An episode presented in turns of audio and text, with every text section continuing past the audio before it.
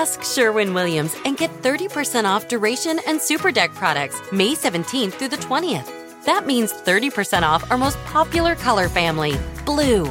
Psychologists have found it to be soothing and relaxing, which makes it especially great for bedrooms and bathrooms. And of course, get 30% off all of our other colors. Shop the sale online or visit your neighborhood Sherwin Williams store. Click the banner to learn more. Retail sales only, some exclusions apply. See store for details.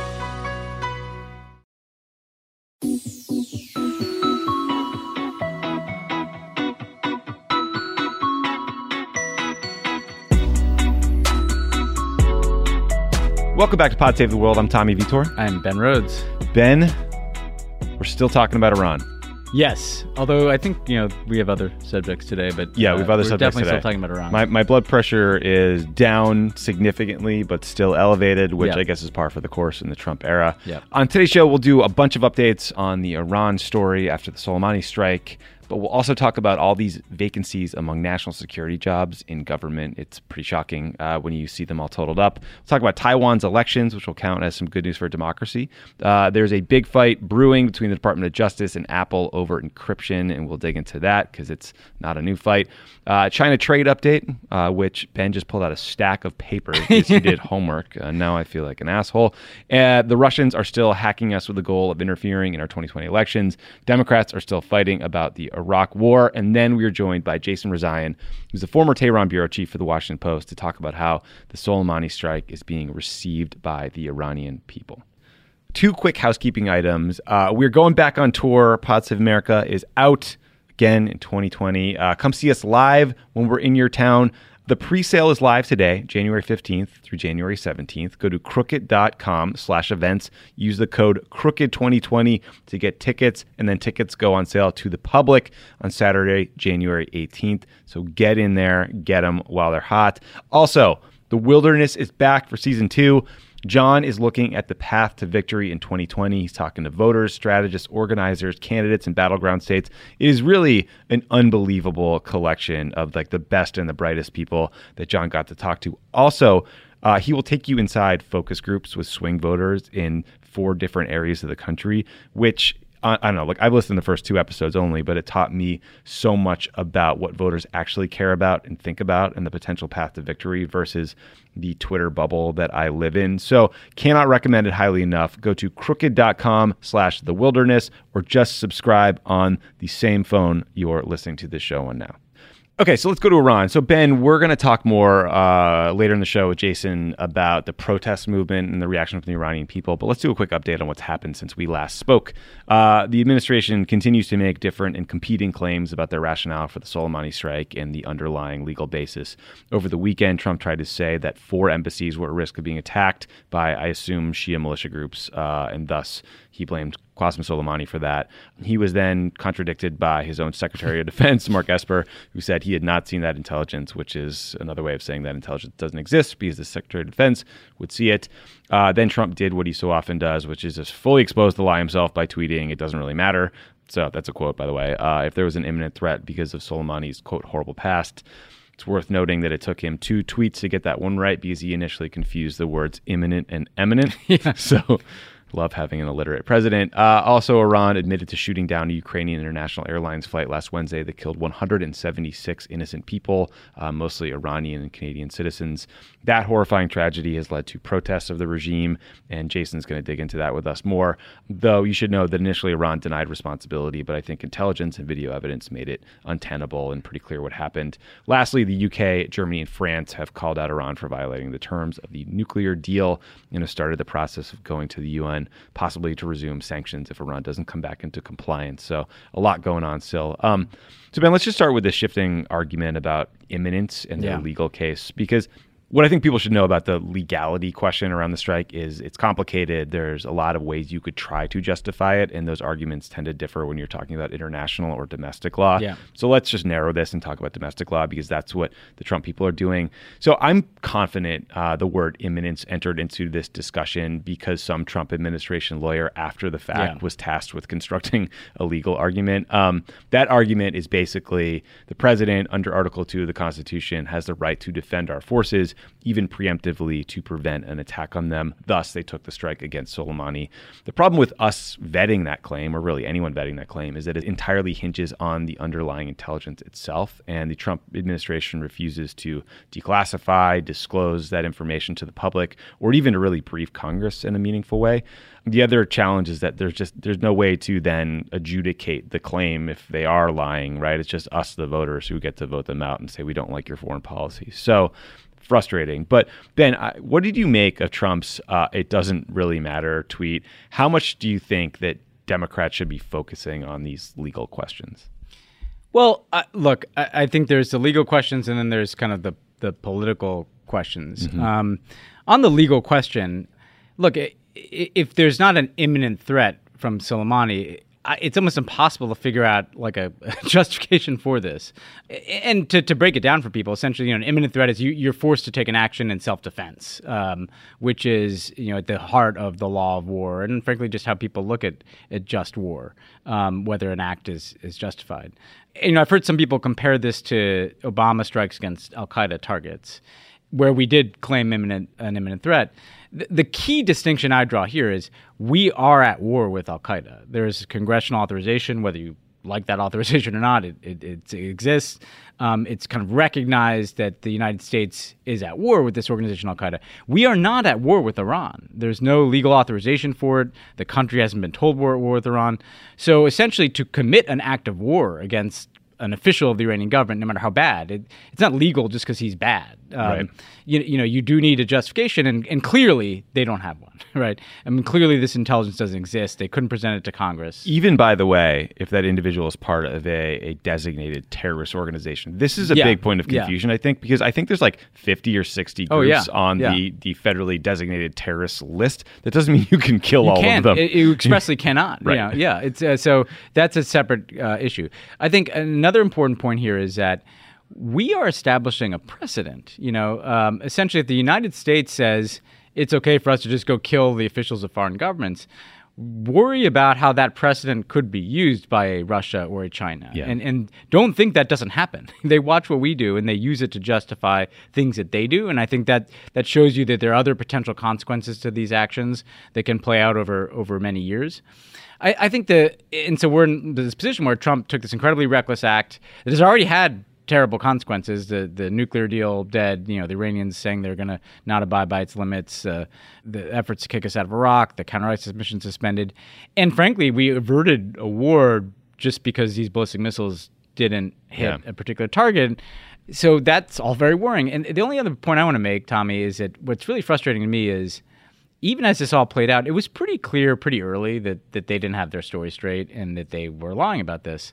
And yet the media still gave Trump the benefit of the doubt. I mean, the headlines, you know, Trump claims imminent threat, or Pompeo says multiple, you know, hundreds of Americans were at risk. If you go back and look at the headlines, at the height of this this fever, they very much gave Trump the benefit of the doubt. Now, yeah, subsequently there's been media scrutiny and correction, but if a guy will lie about a hurricane with a sharpie, like there's no reason to think he won't lie about war and peace. And I think that we still haven't figured out a way to to frame Trump's claims in the media and it seems like the more serious the issue, the more inclined people are to give him the benefit of the doubt. Because it's like, well, on this one, he won't lie. Yeah. Well, one of the things we learned is no, no, he'll lie about anything, including yeah. in life or death issues. Yeah, and also the guy tweeted out a photo of like a, a, a, failed Iranian missile launch that was clearly just a picture of his PDB that morning. Yeah. Like we, we should be able to ask him to declassify stuff. Yeah. Well, let's talk about this this uh, Obama comparison because uh, one of Trump's spokespeople really stepped in it on this guy named Hogan Gidley. He tweeted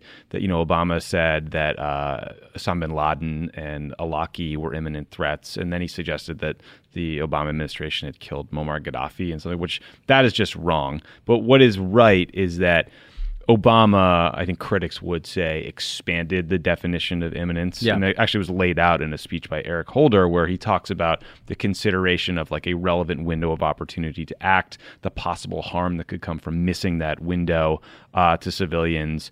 And then, you know, he talked about how Al Qaeda leaders are continually planning attacks against the U.S. They don't behave like a traditional military. They're not wearing uniforms. They're not amassing on a border. So, like, you have to strike when you when you can. And I think that was somewhat controversial at Yeah. the time. But to Yeah. your point, I mean, we are in a declared armed conflict with Al Qaeda. If you want to say, well, maybe uh, Soleimani meets some of those descriptions as well, sure, that's fine. But there's a whole other step there of getting authorization from Congress before you can then take a strike. That's right. And, and and look, uh, there's a very interesting debate to be had about Obama's use of imminence. There were kind of two categories of it. The first is, you know, here's an individual, say an Awlaki, who who was actively plotting against the United States. Um, we had intelligence that this guy was aiming to direct attacks. Well, he to told Americans. he told the Christmas Day bomber blow up a jet over American soil. Yeah. like he, yeah, and it's so- all in that so he, complaint. He'd done it, and he was continuing to do it. And so I think people can probably be most comfortable with the idea of like, okay, if there's someone out there, he's plotting an attack, and you have a window to, to take him out, that that that is something that, that could be legally justified. People could find it, you know, morally or ethically wrong, and mm-hmm. that's a whole other debate. Then there was a second category that I think was more controversial, which is that if there are people who show indications of preparing for attacks you know, it looks like a camp, you know, or we have some threat reporting that ties back to a location. You know, I was personally at times uncomfortable with with those strikes. But, and there's a very big but here, for this debate, again, whether you think we were that Obama acted too broadly, it was still an entity, Al Qaeda, that we were at war with. There was a legal basis for it domestically and internationally. Soleimani, it, again, it doesn't matter if we think he was a really bad guy for, for, the, for this question. A- And, and again, I, I think we slotted him, you know, s- appropriately in some ways as a guy who supported terrorism, but he was also the official of a government that we are not technically at war with. Right. And that's just a very hard thing to square. Um, and uh, you know, either either we're at war with Iran or we're not. Uh, and I, that's why I would actually argue that we are in a kind of state of war. It, it's not you know playing out in the same way that like the Iraq War did, but you know we're firing rockets at each other. We're uh, engaged in other asymmetric actions against one another to undermine one another. So I think one way to think about this is that we're, we're in this kind of de facto low boil state of conflict with Iran. And, and the American people have not been told told exactly why that Yeah, not every war is, is shock and awe, as we saw in Iraq. Well, so I mean, as often happens with any war, it, things got tragic and awful Yeah. for civilians very quickly. I mean, the, the downing of this Ukrainian Airlines flight is just horrific, and we're going to talk again with Jason later about uh, how people are responding to that. But I do want to talk with you about this weird discussion that sort of popped up uh, in Twitter and a lot of places about Yeah. who's at fault. The administration's position seems to be how dare you blame us for this tragedy, but also we deserve credit for the subsequent protests. Um, Yeah, yeah, Like, yeah. obviously, the Iranians are to blame for firing the missile at this plane, but it's also true that those missile defense systems were on high alert because they had just responded to the Soleimani assassination. I think it's pretty obvious. You know, you can point to an escalatory chain of events that get us to this tragedy. The conversation, though, like it gets so stilted because people will say, "How dare you blame America for this?" I'm going to pick this arbitrary point in time and say the conflict started here, and thus we are responding and not the aggressor. And I just think that's so risky because when you're always the victim, you're always just responding, and off we go, you know, up the escalatory ladder. Yeah, yeah, I and you put it well. I mean, this is a hard thing to to play out on Twitter, but this entire Iran debate over the last week or two ignores the reality that sometimes more than one thing can be true at once. So it is, I believe, undeniably true that Trump started a cycle of escalation that included the the shoot down of that plane. Like that that would not have happened Right. if Trump had not killed Qasem Soleimani. That Um, seems like a fair point. yeah. It, it, now, on the other hand, it's the Iranians' fault for shooting down the plane, and the fact that they were so incompetent on such hair trigger, uh, and maybe so careless about the loss of potential civilian life that they did that. That's entirely their fault too. Like both of those things are true. Just like it can be entirely true that the Islamic Republic is a repressive, corrupt regime, and it's good that people are demonstrating and, and trying to assert their, their rights um, inside of Iran, but also true that, you know, from my perspective, Trump's policies are not helping those people. So, so this is, you know, you have to be able to hold more than one thought in your head at once. And, and, for whatever reason, whenever we start talking about Iran, that beget, becomes more difficult to do. Yeah, God help you if you try to be reasonable. Um, okay, last question for you on Iran. So obviously, the elephant in the room here is Iran's nuclear program, or yeah. or if they restart one. They said after the Soleimani assassination that they're not going to honor restrictions on uranium enrichment. That actually got our allies in Europe nervous enough that yeah. I think today they came out and they criticized Iran Whereas before, they've been mostly trying to work with the Iranians to try to pull them back into the deal, give them sanctions relief through like yeah. black market efforts that avoid uh, American sanctions, et cetera. Um, now they're actually threatening to go back to the UN and maybe reimpose some sanctions. Can you just give listeners a sense of how worried you are personally about what they've announced about their enrichment activity, and what what should people who don't understand what an IR one is and all this you know talk of centrifuges and complicated shit like what are the big things to look for before this actually becomes a crisis? So one way, one way to, to, to look at this is to go back and say what was in the Iran deal. Uh, there are a couple ways in which you can build a, a, nuclear bomb or get enough material to build a nuclear bomb. You know, one is through the development of plutonium, right? Mm-hmm. And the Iranians had a reactor that was coming online and was going to be capable of producing weapons grade plutonium for a bomb the Iran deal destroyed the core of that reactor, so it just solved that problem. But the other way is to enrich enough uranium to produce the material for a nuclear bomb. And you do that by using centrifuges. Centrifuges mm-hmm. spin, enrich uranium, and, and you try to get enough for a bomb. And what the, the nuclear deal did is it took two thirds of the Iranian centrifuges offline, stored them under lock and key and international inspection, prevented them from using more advanced centrifuges that could produce that uranium faster, um, forced them to ship their stockpile of enriched uranium um, out of the country. Um, and I think they had a stockpile, you know, that was potentially large enough to, to have the material for several bombs. Um, and, and, so you're just preventing them from, from being able to acquire enough of the material necessary for a weapon the worrying steps that they've announced, they, they've announced that they're going to start to reacquire that stockpile so that, that, they will keep it on Iranian soil. And now the question is will they essentially turn these centrifuges back on, mm-hmm. reinstall more? And the thing to look for is if they do that, they start to shrink the, the, the amount of time it would take them to acquire enough material for a bomb if they chose to do that, right?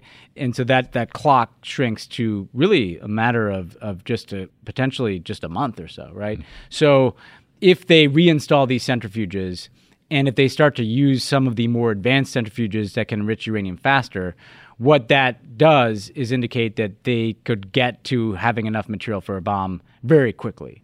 And so I think what people have to watch are number one, are they keeping a stockpile of enriched uranium on Iranian soil? Number two, are they turning on uh, their centrifuges and using more advanced centrifuges? And then, most worrying, the worst step would be if they kick out all the inspectors so we can't see what they're doing. And, and those are the steps to watch. And, and that's the real risk to American national security, you know, is, is an Iran with a nuclear weapon. Because again, that you know, one, you don't want a country that supports terrorism to have a nuclear weapon. They could right. pass right. that weapon to terrorists. It could start a nuclear arms race in that, that region. The Saudis could get a bomb. So imagine Mohammed bin Salman with a bomb. Oh, that'd because, be great. Yeah, I mean, so this is really bad. This is why we did the nuclear deal. And and Trump now owns whatever happens. Like any any you know he pulled out of the nuclear deal. Any any uh, increase in the Iranian program is, on him, and they've already begun to take those steps. So as of right now, it sounds like your anxiety level one to ten is like three four. Uh, you know, no, I think it was at like a three pre Soleimani okay. assassination. I'd probably dial it up to like a five or six because they've announced that they're not going to abide okay. by any of these limits. And then if they start, you know, again turning on centrifuges and uh, you know, then it goes up to an eight. If they kick the inspectors out, it's a ten. At a nine, we're moving to Canada. Yeah, yeah. Okay, yeah. that's good. That's helpful. Like Harry and Meghan. Yeah. well, we should have talked about that today. Well, I guess we we'll still have time. Yeah. yeah. So, okay, in a, in a, kind of related story that's not about Iran, uh, the Washington Post published this interesting piece about all the vacancies in national security positions in government, and it, it, it just it's stunning to me. Uh, here are the few of the bigger positions: the director and the deputy director of national intelligence big job. Uh, By this, the way, let's talk about this real quick yeah. we just went through like a two week debate about intelligence, and it never really got noted that that there was no director of national intelligence, yeah. who's usually the person who would you know speak to that. Who's briefing at yeah, these things? I exactly. guess Gina Haspel of the CIA, but come on, um, the Secretary of the Navy. seems Hmm, important. seems important. Uh, the top three jobs at the Department of Homeland Security. So secretary, undersecretary, deputy secretary. Like pretty big jobs. Yeah. And then there's just a bunch of assistant secretaries and deputy assistant secretary positions at DOD and state. I think they said there's 88 of them.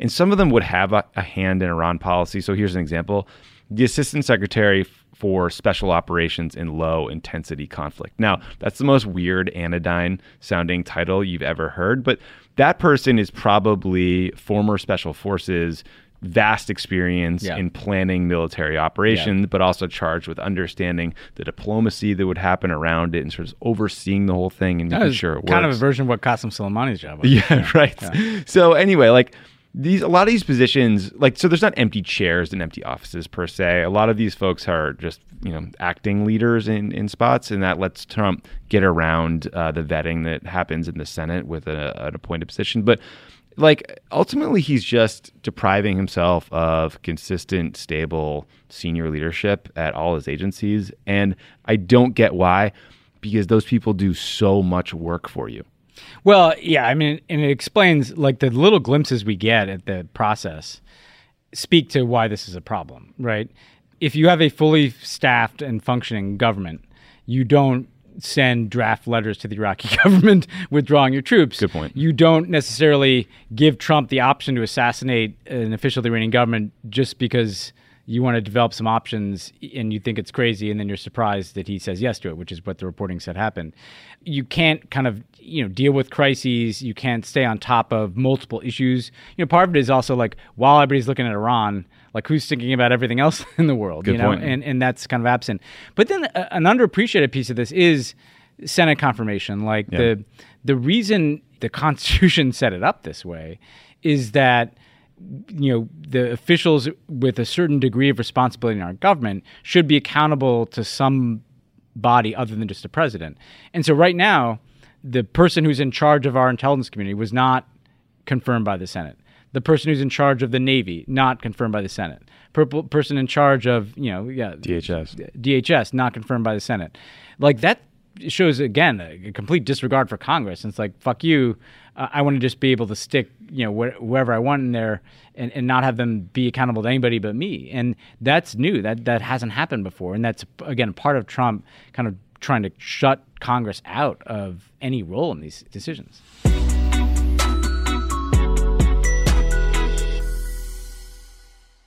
Here you are, BPMs high, sweat dripping, body moving, tongue panting. You're working hard, real hard, and you're thirsty. You need vitamins, nutrients for peak performance and energy. And your plants do too. Aw, I mean, just look at the little guy. Water soluble plant food from Miracle-Gro is full of essential nutrients. Just a little scoop into your watering can, and boom, instant feeding and bigger, more beautiful plants. It's kind of like a sports drink for your plants. You may have to suffer from heat, but your plants do not.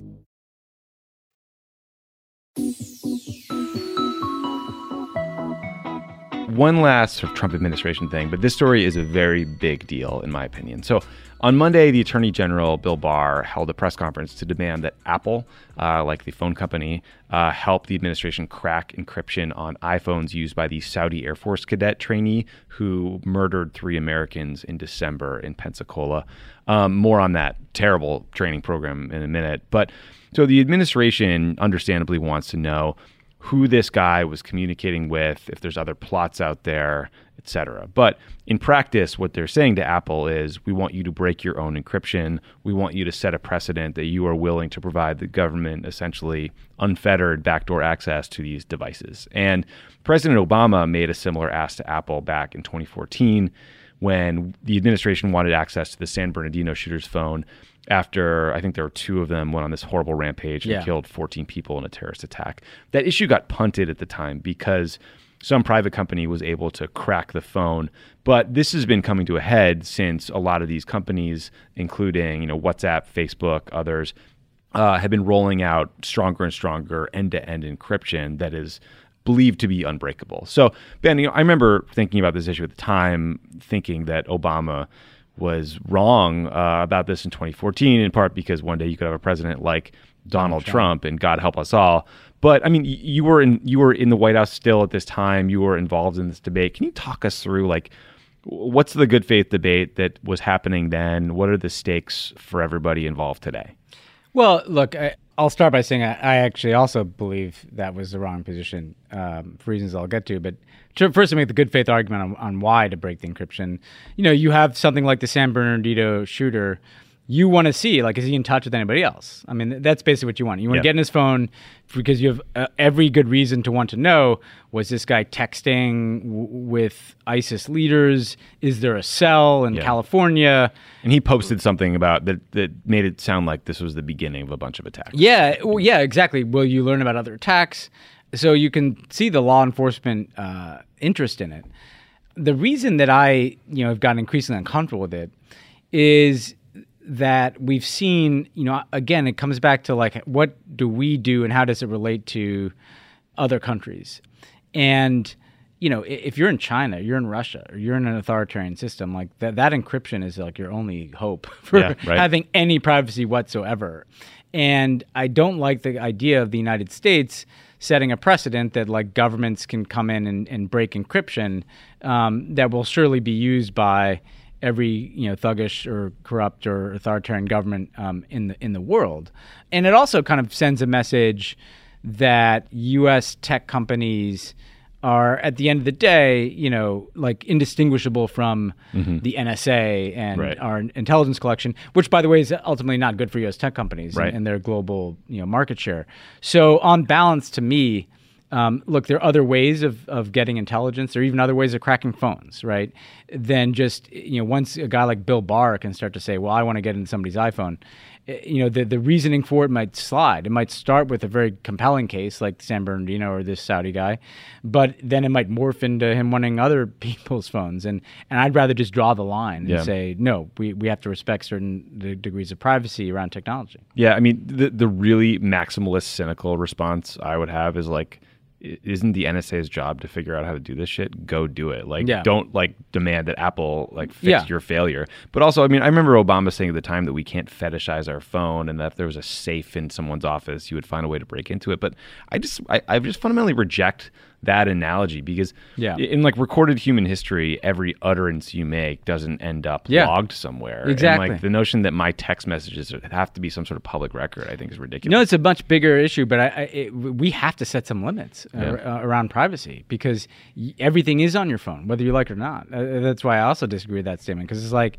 there's no safe that could right. that could contain you know every like and dislike and message you've sent and and you know literally millions of pieces of information about you yeah especially with administration that loves to weaponize them when yeah. released i mean look at poor lisa page and peter strzok and all these yeah people. what could bill barr do with that that precedent of, of getting in, of that getting guy. apple to just give him the keys to any phone it's also worth noting that this week, 20 of the Saudi students in that training program were sent back home. And I can't believe we're not talking about like nobody's I, I know, about this. I know. Yeah. Some of them were involved in extremist chat rooms. Yeah. Others apparently had child pornography. None of them were prosecuted. Yeah. How do you not prosecute someone who possesses child pornography? Yeah. Probably because we didn't want to piss off Mohammed bin Salman and yeah. Jared won't get that contract down the road. But like, here's an idea: instead of giving the government backdoor access to every American's cell phone. What if we vet young fucking Saudi men yeah, before teaching them how to fly fighter jets? Yeah, yeah. Isn't I, that a better solution? I, it's remarkable to me how little scrutiny this has gotten this entire episode, right? Because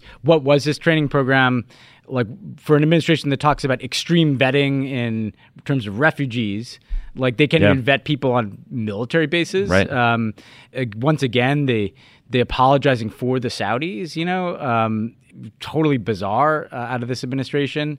Um, and frankly, the debates, the dumb debates we used to have in the Obama administration about like whether you call something terror or not, like mm-hmm. what happened here? Like the, the, it seems like something really bad was happening at this military base that involved more than just this one guy who committed the the attack but we never really got this full story about this. Yeah, this is one of those times where there's just an imbalance in the way Democrats and Republicans yeah. are treated on national security, and yeah. this would have been demagogued if it were for years. any Democrat for forever. years. This yeah. would be Benghazi if it was yep. a Democrat. Yep, yep. Uh, okay, let's talk about some good news for democracy. So. Voters in Taiwan came out in force over the weekend to re-elect President Tsai Ing-wen with 57% of the vote in a three-way race.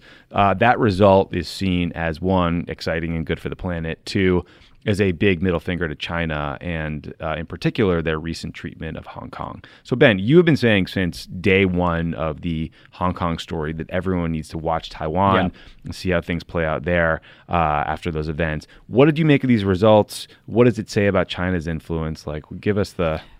So, there are a couple of like really interesting things about this. One, President Tsai was not at all popular like a year or two ago. Interesting. Like her approval rating was tanking. I mean, way, way under 50%.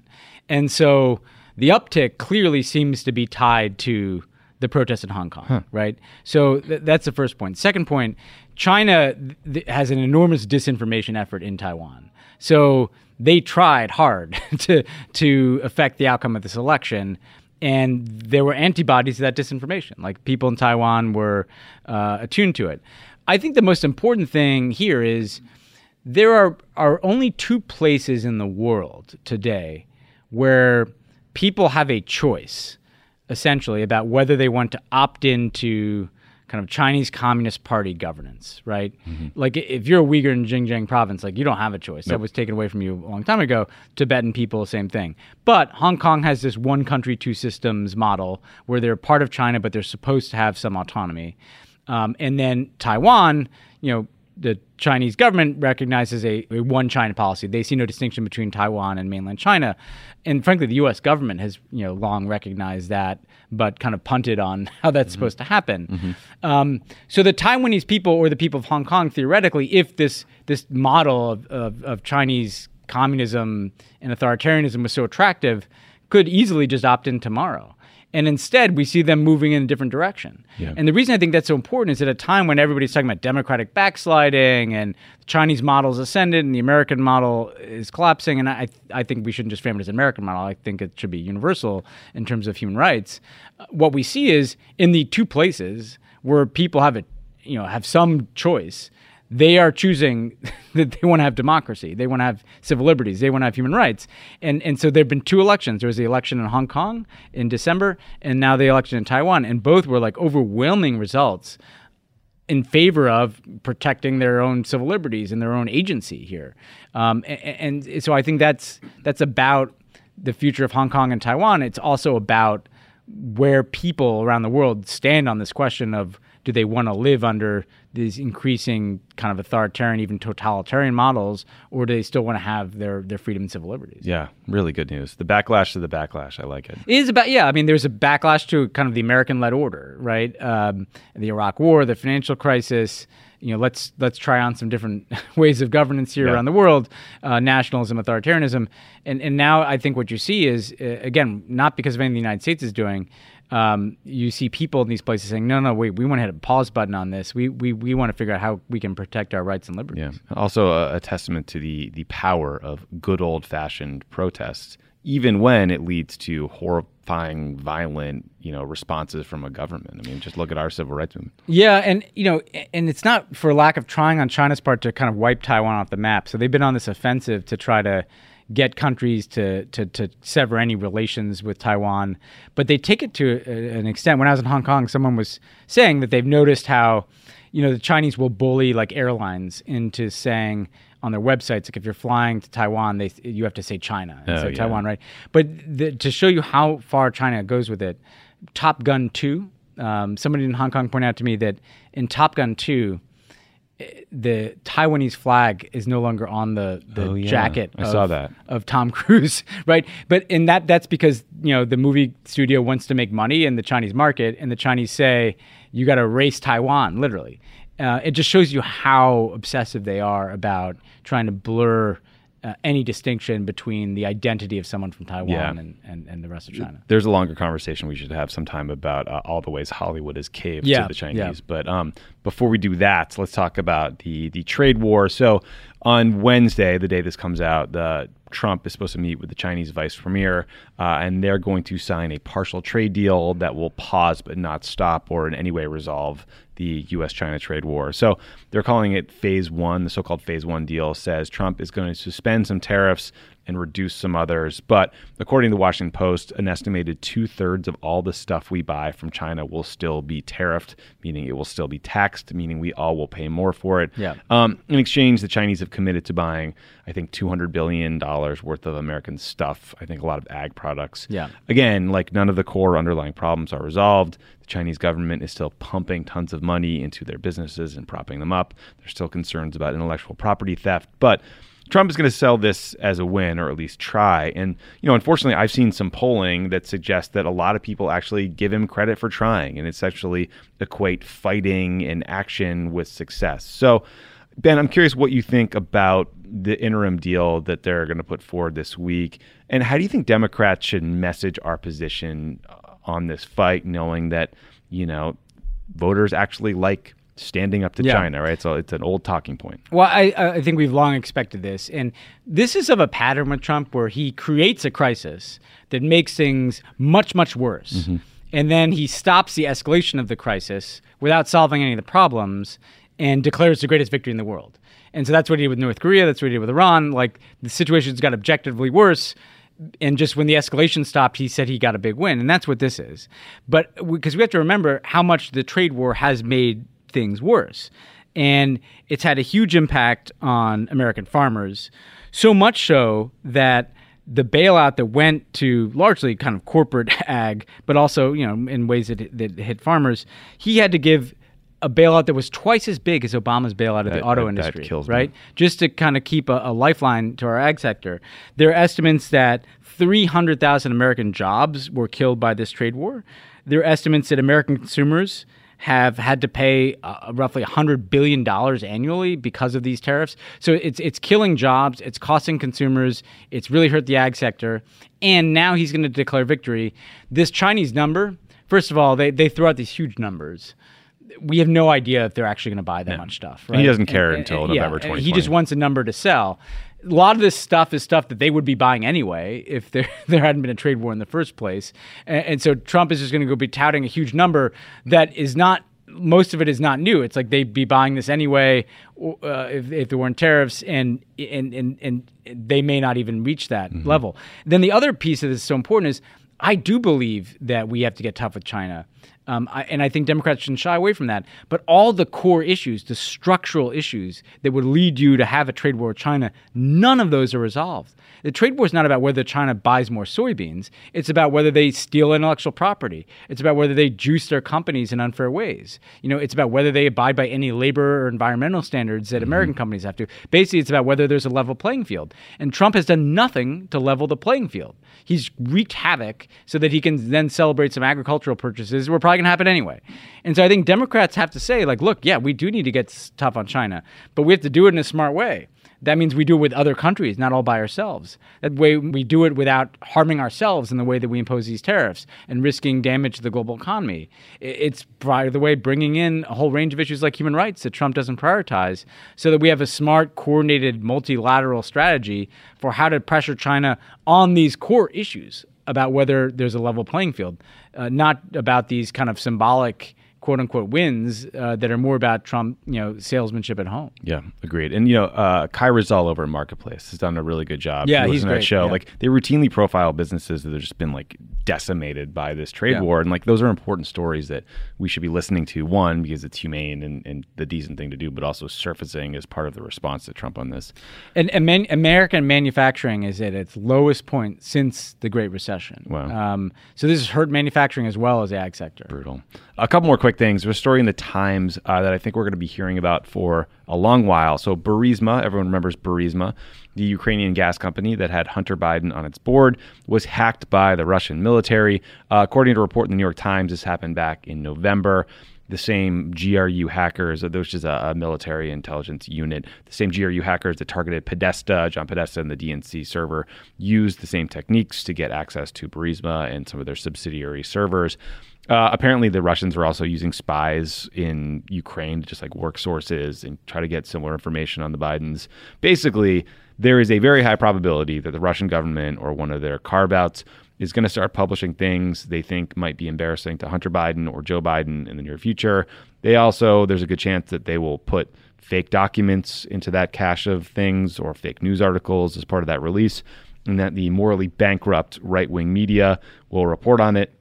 Trump will retweet it. A bunch of fucking mainstream reporters will decide that well now it's a story Yeah. and we So will we'll report rinse, on the controversy. repeat Yeah. the same bullshit from 2016 so that's something to look forward to Yeah, I mean, first of all, you have to ask yourself, um, why is it that the Russian government is going to such lengths to help Donald Trump? I mean, they, like you can't get away from the fact that, that they feel such a powerful motivation to help Donald Trump that they are breaking into Burisma and trying to dig up dirt on on the Biden family, right?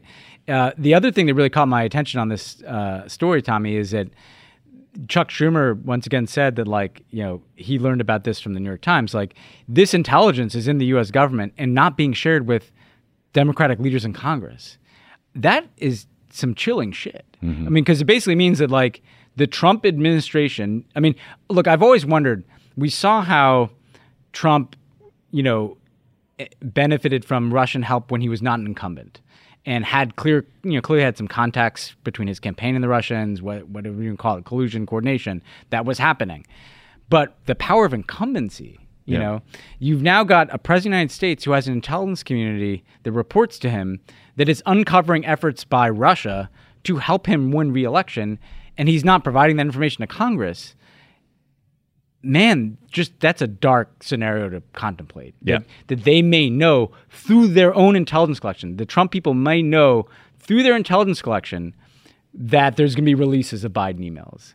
So they may actually, you know, Yeah, I mean, I'm not trying to be a conspiracy No, theorist here, but like you don't need collusion if you're getting the reporting that oh great they're into Burisma and uh, oh great you know they might be releasing some Biden info uh, and we just can sit back and wait and plan around that right Listen, the- and we're not going to share that with Nancy Pelosi or Adam Schiff. The good news here is that Jared Kushner doesn't have to commute all the way to the Russian embassy Yeah. to Yeah, use their yeah, comms yeah, tools yeah. anymore. You know, he Yeah. can just go to the Situation Room and Yeah. connect directly with with Vladimir. Anyway, everyone feels dark as we do because we're pissed. Okay, uh, But but, more- well, the least, Yeah. only antibody is to be aware of it. Yeah, And So when you That's see right, it, right. when you see it, you know it's bullshit. Don't- and that's what we have to do. don't retweet garbage fake news. Uh, so amazingly, uh, the Iraq War continues to be a, a huge point of contention in the Democratic primary. I, I guess it's not amazing at all. It was the most Yeah. disastrous foreign policy decision uh, in our lifetime. But um, it's interesting to us that you know Biden continues to get attacked by Bernie Sanders on this issue. Uh, the oppo is starting to fly. The opposition research is flying. Someone tried to excerpt uh, some uh, part of a speech from Bernie Sanders from 1998, where it seemed like he was supporting regime change in Iraq, when in fact he was when in fact he was actually criticizing the Clinton administration for uh, launching missiles into that Yeah. country. He did talk about how uh, you know we need to support democratic forces within the country to rise up and topple Saddam Hussein. But I mean, I think that's pretty different than waging a regime change Yeah. war. So I guess Ben, I mean, I'm curious, like, how salient do you think this issue still is at this point? And then. You know, is there anything bigger that we can learn, not from like who is for and against Iraq, but like philosophically, right? Because Biden's now characterizing his Iraq war vote as giving Bush uh, military force, uh, the authorization of military force as a stick to help enable diplomacy. And I do think that leads to a conversation of whether that's a good way to conduct diplomacy or not, and how Bernie might be different. Yeah, I mean, I think this does matter, and and you know, I don't want to tread over the same ground we have in the past. I mean, obviously, I don't buy this argument that that was a vote for tough diplomacy. We didn't buy when Hillary Clinton, you know, used it against Barack Obama in 2008. I don't buy it today. That that debate was about whether or not to authorize a war. Um, even if you would have preferred that the war not happen, uh, if you take that vote, you gave Bush that authorization. I think the reason it matters in a bigger sense, first of all, if you take what Biden said at face value, if if he actually did believe that you needed to give George Bush the authorization to wage war in order to have diplomacy, first of all, like so so does that hold? Like do do we have to authorize? You know, we want to have a nuclear deal with Iran. Um, now that Trump has pulled out of this one, D- does Biden think we should authorize the use of military force against Iran as a part of that negotiation? Right. I mean, it, it, like, like take him at face. If you take it at face value, and by the way, I don't think Joe Biden thinks that. So that's why I, I, I wish he would just kind of get off this and mm-hmm. say, like the yeah, you know what the vote was wrong. you know, I mean, even Hillary did last time she ran. It, the vote was wrong, and because then it speaks to the bigger issue of like, have you how how have you internalized the lessons of Iraq, and this question of essentially, are you not credible, you know, unless uh, you're willing to go to war, mm-hmm. you know, um, and and are Democrats kind of reflexively defensive about the case that they can make for diplomacy. Um, that to be credible as a, a, candidate or a president, you have to be constantly putting forward your your willingness to go to war. Um, and I think that's wrong. I think that Bernie represents a more wholesale rejection of that mindset. And what's you know disappointing, but you know redeemable, is is I think Joe Biden has a great argument to make that he learned these lessons. You know, Joe Biden opposed the Afghan surge, and that took a lot of guts in the Obama administration. Mm-hmm. He opposed the intervention in Libya, right, um, uh, w- which has created a lot of unintended consequences. And so I actually think Joe Biden has learned these lessons and can stand up and say, I have experience, and my experience has demonstrated to me that the lesson we have to take from Iraq is to really think twice before getting into a war and, and to not be reflexively defensive about pr- prioritizing diplomacy over war. Um, and I think he's a good candidate to do that. I, I like Joe Biden's. Uh, uh, you know, worldview as it comes to diplomacy and, and, and international cooperation um, and, and, so I, I, think there's a hopefully out of this there can be a more um, you know a more of a consensus established. If something good can come out of this beyond just one candidate scoring some points, maybe we can establish a new benchmark in the Democratic Party as we head into uh, having a nominee that we want to end these wars and we don't want to get into them and we're willing to unabashedly su- support and promote diplomacy that there may be extreme circumstances where military force is needed but we're no longer in this post 9-11 period right yeah maybe that can come out and emerge from these debates after we get over the kind of painful relitigation of, of 2002. Yeah, and we got to get past this post 9 11 period. But also, I mean, Bernie and Ro Khanna had a op ed, and I think CNN.com today, that was about their effort to block offensive operations um, against Iran. And they, in the piece, they talked about how both Vietnam and Iraq were bipartisan wars, right? I mean, in 1968, yeah, not wrong. Yeah. Vietnam like split the party in half. You know, LBJ was for it. I, we couldn't.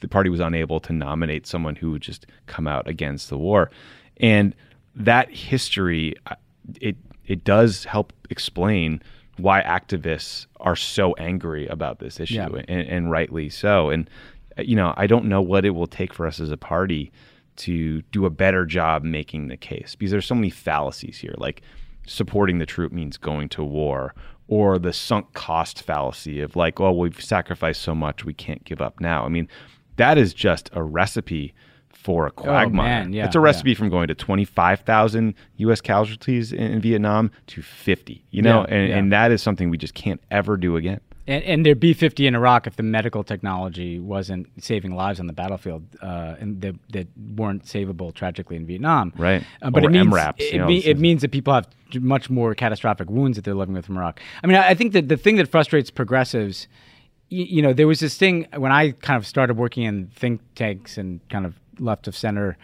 foreign policy in the early, you know, 2000s – you know, Vietnam syndrome was a, a, phrase that was often used. Yep. And it was meant as a negative to say that people, because of Vietnam, were reluctant to, to use military force. And that was Vietnam syndrome. And that was a bad thing. And it's like, I, I want to have a fucking case of Vietnam syndrome. like, please sign me up for Vietnam syndrome. And then under Obama, when we were reluctant to use force in some cases, um, it was like, oh, there's an Iraq war syndrome please like can we please get an iraq war syndrome as a country like what we have to learn these lessons we've seen in both vietnam and iraq that y- you only have to make the mistake once of getting into the war and you can be stuck there for 10 20 years you know and and thousands of americans can die but you know hundreds of thousands of people in these countries die um, and and so I, I think we have to we have to get beyond this mindset that like if you are reflexively suspicious of war, you're somehow not like a serious person on, on foreign policy, which has been like the default too much in not just the Republican Party, but in parts of the Democratic foreign policy establishment too. Um, and and and by the way, that to also recognize that there's some voices to like the far left that, that I don't agree with about a lot of stuff, but they should be at the table. You know, you know, there's been this idea that if you're not, you know, if you have, you're not serious, if you have certain views that are, are too far out to the left, I, no, we, we are a Big Tent party, and I, I think we should have everybody's views represented at the table, from the you know more conventional establishment types, but let's bring in some more activist voices and progressive voices into these debates. I think that's all that people want, and that's what we should be open to uh, as a party, rather than saying there's a certain class of people who are the only people who are allowed to talk about national security, and they're the people who who don't have Vietnam syndrome. Yeah, yeah. Um, this is a big conversation that we should yeah, continue yeah. to have. But last thing, uh, you are uh, Pod Save the World's uh, royal correspondent, yeah. royal watcher.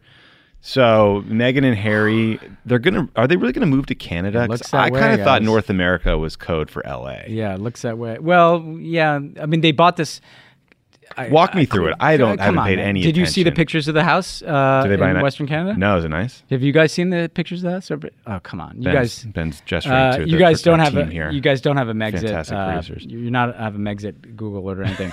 no, they have this kind of island home. Oh, that's cool. Uh, in Canada, and apparently, if the sourcing is correct, their dogs have moved to this property. Oh, cool. Um, as a sure sign that they're laying down some. And, and let me just say one thing. First of all big win for Canada. I oh, mean, huge! Like you know, the Commonwealth, you know, junior partner to the UK. Suddenly, they've got like the highest star power royals in yeah. Canada. That that's a huge win the, in the Commonwealth power rankings. Uh, like Canada, kind of vaults. That's the best the thing to happen to them since hockey. It's huge. It's huge.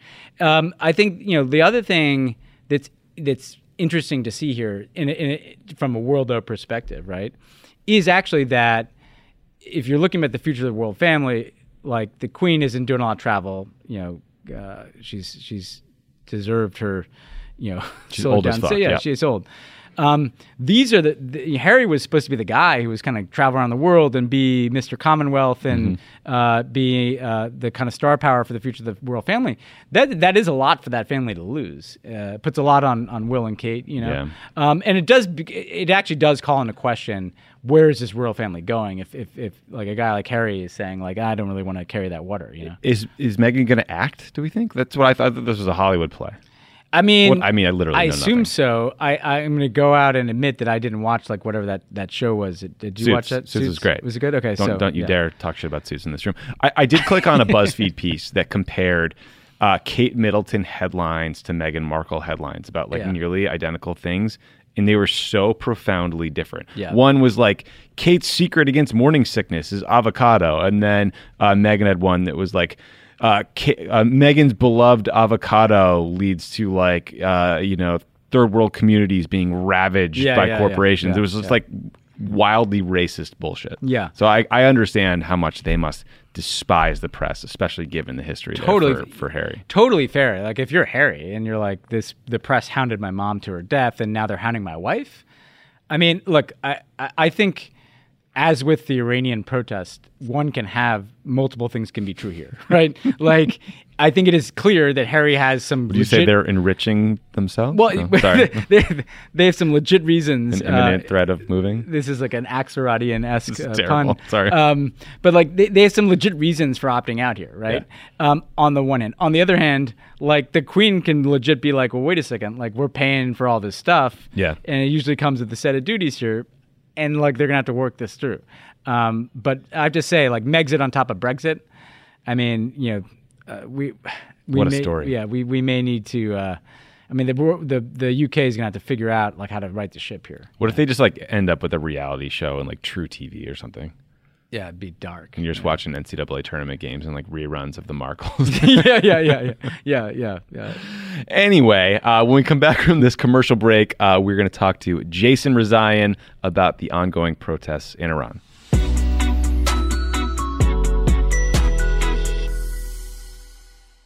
The living room is where you make life's most beautiful memories. But your sofa shouldn't be the one remembering them. The new life resistant, high performance furniture collection from Ashley is designed to withstand all the spills, slip ups, and muddy paws that come with the best parts of life. Ashley high performance sofas and recliners are soft, on trend, and easy to clean. Shop the high performance furniture in store or online at ashley.com. Ashley, for the love of home.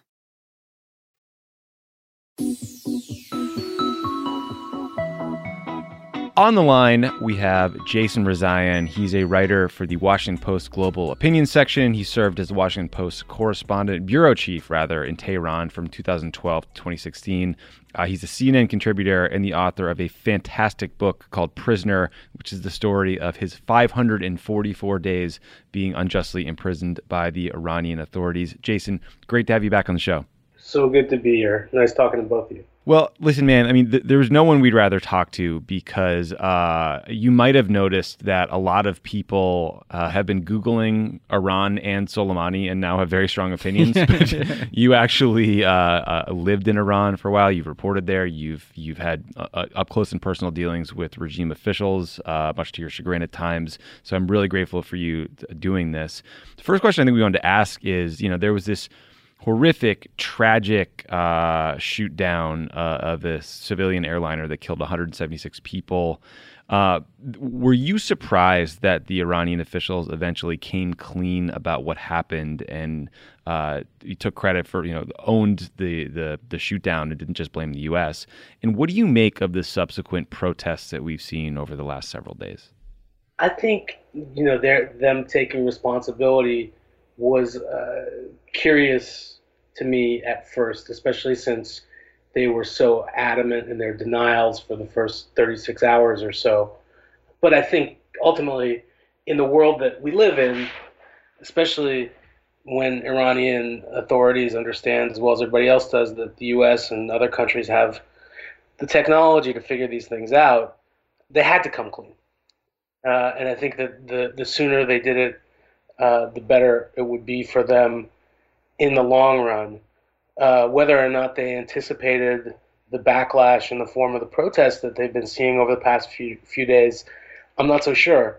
And um, you know, I, I, think that it's a real indication of how fed up people are uh, with official lies, and that's something that you know we talk about here in the U.S., uh, especially these days but it's something that people in Iran have been living with for a very long time. And you know, as as much as I'm not in favor of the Trump administration's Iran policies, I think that they've done more than any other actor to sort of deepen the wounds within uh, Iranian society because of sanctions and the effects that that's had. Uh, that's not to say that that the Islamic Republic has been a good actor all these years. And I think we can all sort of hold those two opposing thoughts in our mind. You know, at one time be, you know, opposed to the idea of a theocracy running uh, a country of really educated and and deeply civilized people, and at the same time be opposed to a U.S. administration that has fundamentally made the lives of people in that country much more difficult over the past few years. Jason is Ben, and one of the uh, you know fascinating things to watch um, as the last two or three weeks have played out is you know if you're an American, you're just kind of watching this on TV. You see after Soleimani's uh, death, these massive crowds turn out around his you know funeral and burial. Uh, sure, some of that was probably initiated by the IRGC, but you know some of it clearly was a, a response that was legitimate and represented some outrage at his killing and, and pride and, and, and who he was from, from the Iranian perspective. And then, you know, just over a week later, we see massive protests of the Iranian government, the Islamic Republic's government, uh, calls for the supreme leader to step down, which, you know, is very rare. Uh, and, I think we forget that, you know, as the case in America, no country is, is a monolith. But how do you explain and how should we think about those two reactions? You know, the the, the people in the streets after Soleimani's killed, people in the streets protesting a, a, corrupt and repressive government. Who who is protesting? You know, we've had in the past, you know, the Green Movement, very middle class. Then uh, the protests in recent years, more working class. Help us uh, understand kind of the, the complexity and, and diversity in, in uh, Iranian public opinion and how we've seen that on display.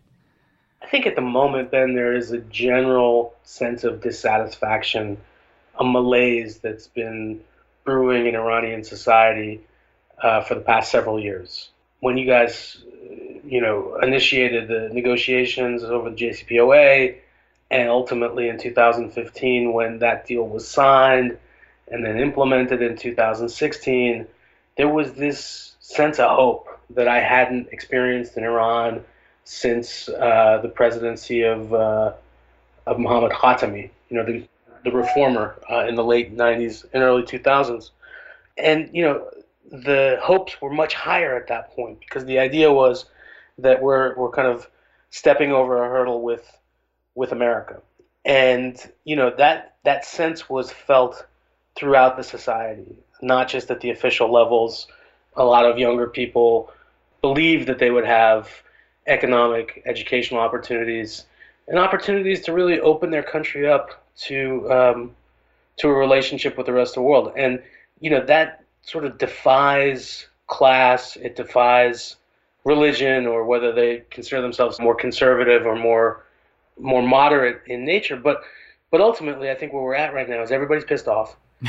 uh, different groups are showing it in different ways. Yeah. But, but the question about Soleimani's uh, funeral, that was whoever you were in Iran, uh, wherever you fall on the, the question of your support for the regime or the IRGC, that was a shocking thing to have happen.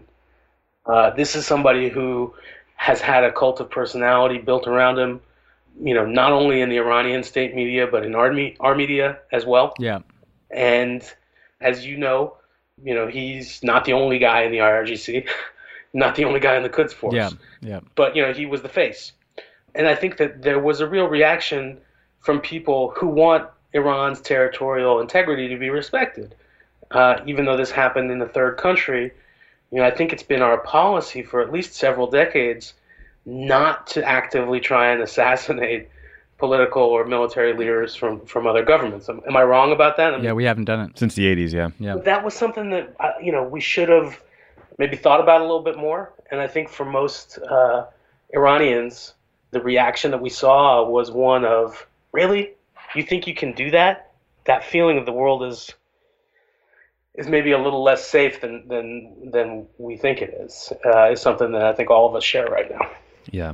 I mean, so you're seeing some people who I think support the Soleimani strike arguing now that maybe the U.S. has more leverage and that this is some great opportunity for diplomacy with Iran. Maybe we can cut a new nuclear deal or come to some understanding because of our increased position.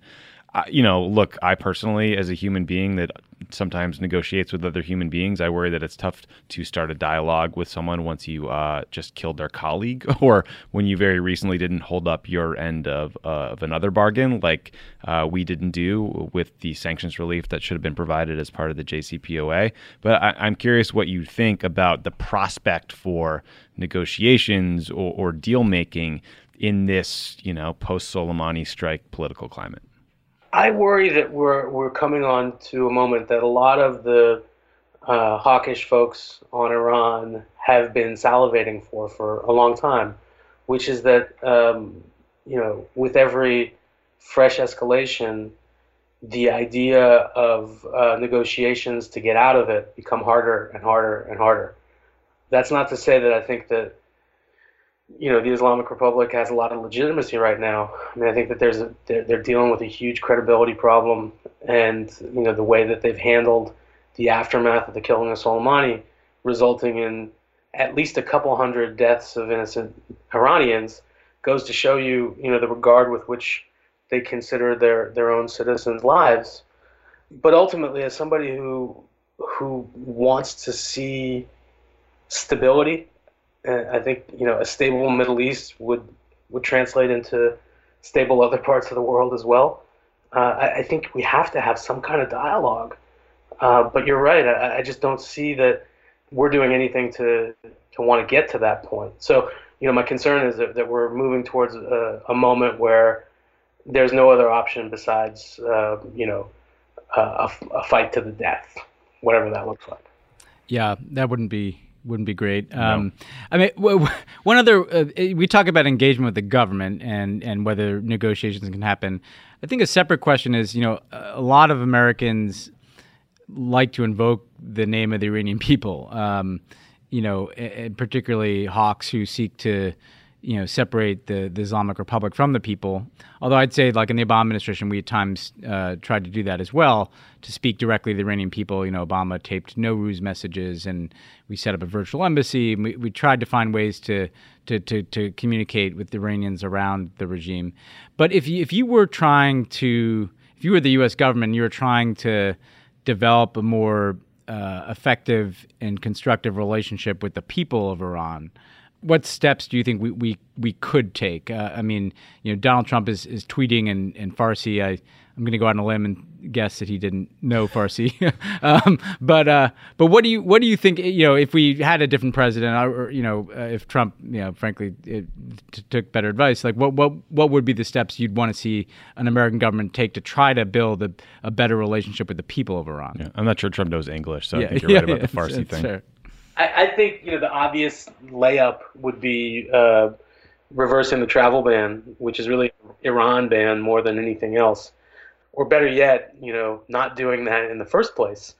Um, I, I, think those of us who care about Iran and have been watching the, this presidency closely, uh, you know, that was really one of the first things he announced uh, he would do after he was elected in November 2016, and it's one of the first things he did when he stepped into office and I don't think that you know I, I, I hear all these Iranian American hawkish Iranian Americans who are fully in support of, of this administration's policy of squeezing Iranians saying things like you know that Iranians in Iran don't care about that. Well, that's really easy for you to say from you know um, Beverly Hills, you know, yeah, or you know Potomac, Maryland. It's easy for you to say that. It's less easy to look into the realities of the situation. I, I was doing a, um, an event with Brett McGurk at Stanford a few months ago, and talking to somebody in uh, in the administration over there, and they told me that um, in 2019 they didn't have a single Iranian enter the university. And you know, in a normal year, Stanford would get you know several dozen to a hundred graduates and undergraduate people entering the university from Iran. That's not happening right now. So you know, we've kind of cut off cultural and educational ties with that country. Uh, I think that's something that we need to build back up. I also think that there's ways to enable Iranian small businesses to flourish. Uh, but again, I mean, the, the goal here is not to enable Iranians and their democratic or capitalistic aspirations. It's to squeeze them so tightly that they rise up against their oppressive regime. And to me, that just you know, has always felt wherever it is in the world, uh, not particularly humane. Uh, and as somebody who comes from a mixed Iranian American background, uh, you, you feel it more acutely when it's people that, that you know and love who are going through this. So when I hear from friends and relatives back in Iran who are unable to get uh, certain types of medication to treat illnesses uh, because they can't get those drugs inside of Iran, or are blocked from traveling to other countries because of restrictions because of their passport, you know, it, it does not create the sense that uh, that America has their best interest in mind. Yeah. Uh, last question here, just sort of in the vein of um, you know Twitter foreign policy experts and humility. I mean, I think. By the way, I want to you know when you were going uh, you know in the introduction, uh, you you read off a lot of nice things about me uh, in terms of my experience in Iran. I would never call myself an Iran expert, and anybody that does, well, yeah, I, I highly doubt. Well, that's know? kind of the question, right? I mean, like you know, DC lawmakers is, uh, don't always understand what people think and feel in Virginia and parts of Maryland, right? Like, let alone a foreign country. And then you think about a country like North Korea, where we haven't had diplomatic access in decades, or a country like Iran, where I don't believe we've had a diplom- yeah, diplomat there since 1979. Uh, and I imagine we have relatively limited uh, intelligence capabilities when it comes to understanding the broader sentiment of the Iranian people versus, you know, sort of burrowing into, you know, leadership thinking and decision making through various types of collection. So I guess I'm, I'm just, I wonder how capable you think we are of correctly I- interpreting these kinds of movements we're seeing on the street in Iran right now, or uh, maybe understanding how representative they are of the broader country. And if the answer is we uh, are likely to not understand them, what that might mean in terms of like how you would formulate um, broader policy towards Iran. Yeah, I mean, I think anybody who's talking about what they're seeing with high levels of confidence should. Um, I was looking for a nice way to say this, but you know, they, should get into other kind of work because their their progno- prognostications, you know, somebody's guess will prove right. And I, you know, I think if if you go back and look at uh, our presence in Tehran in 1979, you know, even a couple of weeks before the um, the embassy takeover, our diplomats there did not see anything coming. Mm-hmm. And here we are 40 years later, and as you mentioned, we haven't had a diplomat on the ground ever since. Um, I, you know, I think we're woefully underprepared to have these sorts of conversations. And one argument that I make a lot of times when I'm talking to people about this or writing about it is that, you know, during the second Obama term, and correct me if I'm wrong about this, but you guys spent many, many, many hours and days dealing with Iranians, yeah. developing, you know, uh, human intelligence uh, with some of the highest, most um, uh, important officials in that regime, and all of that information, I'm sure, is housed somewhere. Yeah. and you know, it seems to me that uh, Secretary of State Pompeo and uh, Brian Hook or over at the at the White House when John Bolton was there, you know, they went up to the highest levels of the building and just, you know, took a can of gasoline and a couple of matches and, and lit all of that, all of that paperwork on fire uh, and are, are basically shooting in the dark. Yeah. That's the way that I see it. And I haven't experienced anything that, that would indicate that I'm wrong.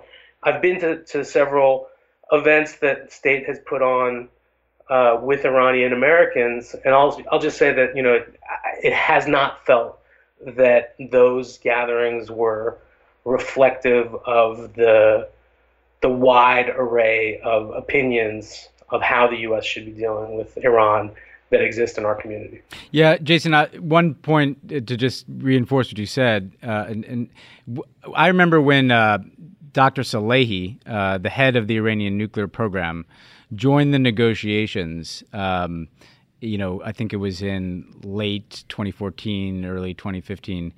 We assessed, you know, our analysts, oh, this guy's a hardliner. This is going to complicate negotiations. And then, in fact, actually, he came in and was very pragmatic and sat down with Ernie Moniz, our Secretary of Energy, and and frankly helped us kind of get to yes, um, because he was a scientist trying to solve this this this formula.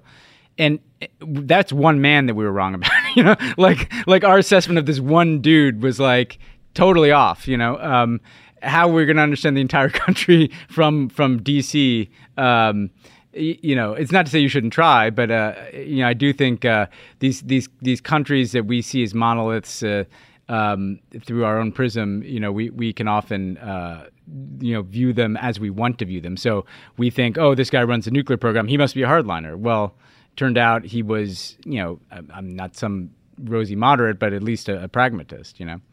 Well, and also, you know, with that particular example, you know, you had the shared experience that he and Ernie Moniz had of being MIT That's guys. right. That's right. And a lot of things to talk about there. Um, I mean, if you look at the the situation right now, um, uh, Ravanchi, the ambassador, Iran's ambassador to the UN, he's a graduate of the University of Kansas. Yeah. Right. Zarif's a graduate of the University of Denver. Right. Exactly. You would think that as as a as a Jayhawk, he and Mike Pompeo might have something to talk yeah, about. Yeah, yeah. Uh, but you know, I am not saying that you know we should be uh, necessarily making buddies with with uh, these people. But what I am saying is that through and again, this is just my point of view, and it was fortified by everything that I saw uh, that you guys did over a series of years, when you you know when you engage with adversaries, you understand them a lot better. That does not equal appeasement. That does not equal uh, green lighting of bad behavior. It just means you're going to understand the next steps better.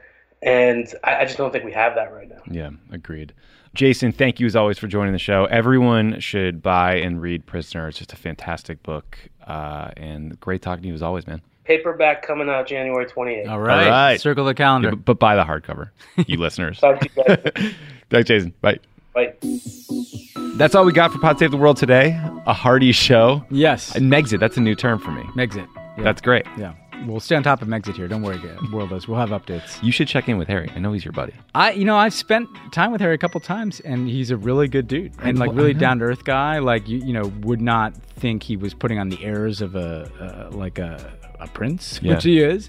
Really interested in like helping support young people around the world and civil society and environmental causes. I mean, I, I, Harry was like my impression was like legit good dude and good person. Uh, Michelle Malkin, who's just one of the worst people in the world. If you don't know who she is, don't look it up. Posted some dumb fucking tweet where it was like six photos and it was like three of Harry in camo and then three of him like behind Meghan in street clothes, being like something about the emasculation of the male in, in, in six photos. And it was like, or maybe at one point he was in the active duty Yeah. military Yeah. and war fatigues. Yeah. And now he doesn't. You fucking moron. The dude was in Afghanistan. Like I don't think Michelle Malkin has been like been in a combat unit in Afghanistan. Ugh, Uh, idiots. yeah. Anyway, show's over. Thanks for tuning Yeah. in. Pod Save the World is a product of Crooked Media.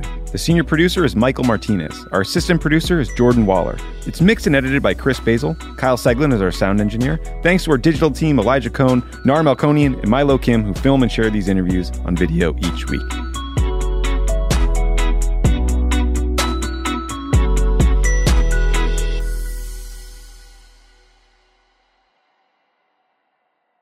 The living room is where you make life's most beautiful memories. But your sofa shouldn't be the one remembering them. The new life resistant, high performance furniture collection from Ashley is designed to withstand all the spills, slip ups, and muddy paws that come with the best parts of life. Ashley high performance sofas and recliners are soft, on trend, and easy to clean. Shop the high performance furniture in store or online at ashley.com. Ashley, for the love of home.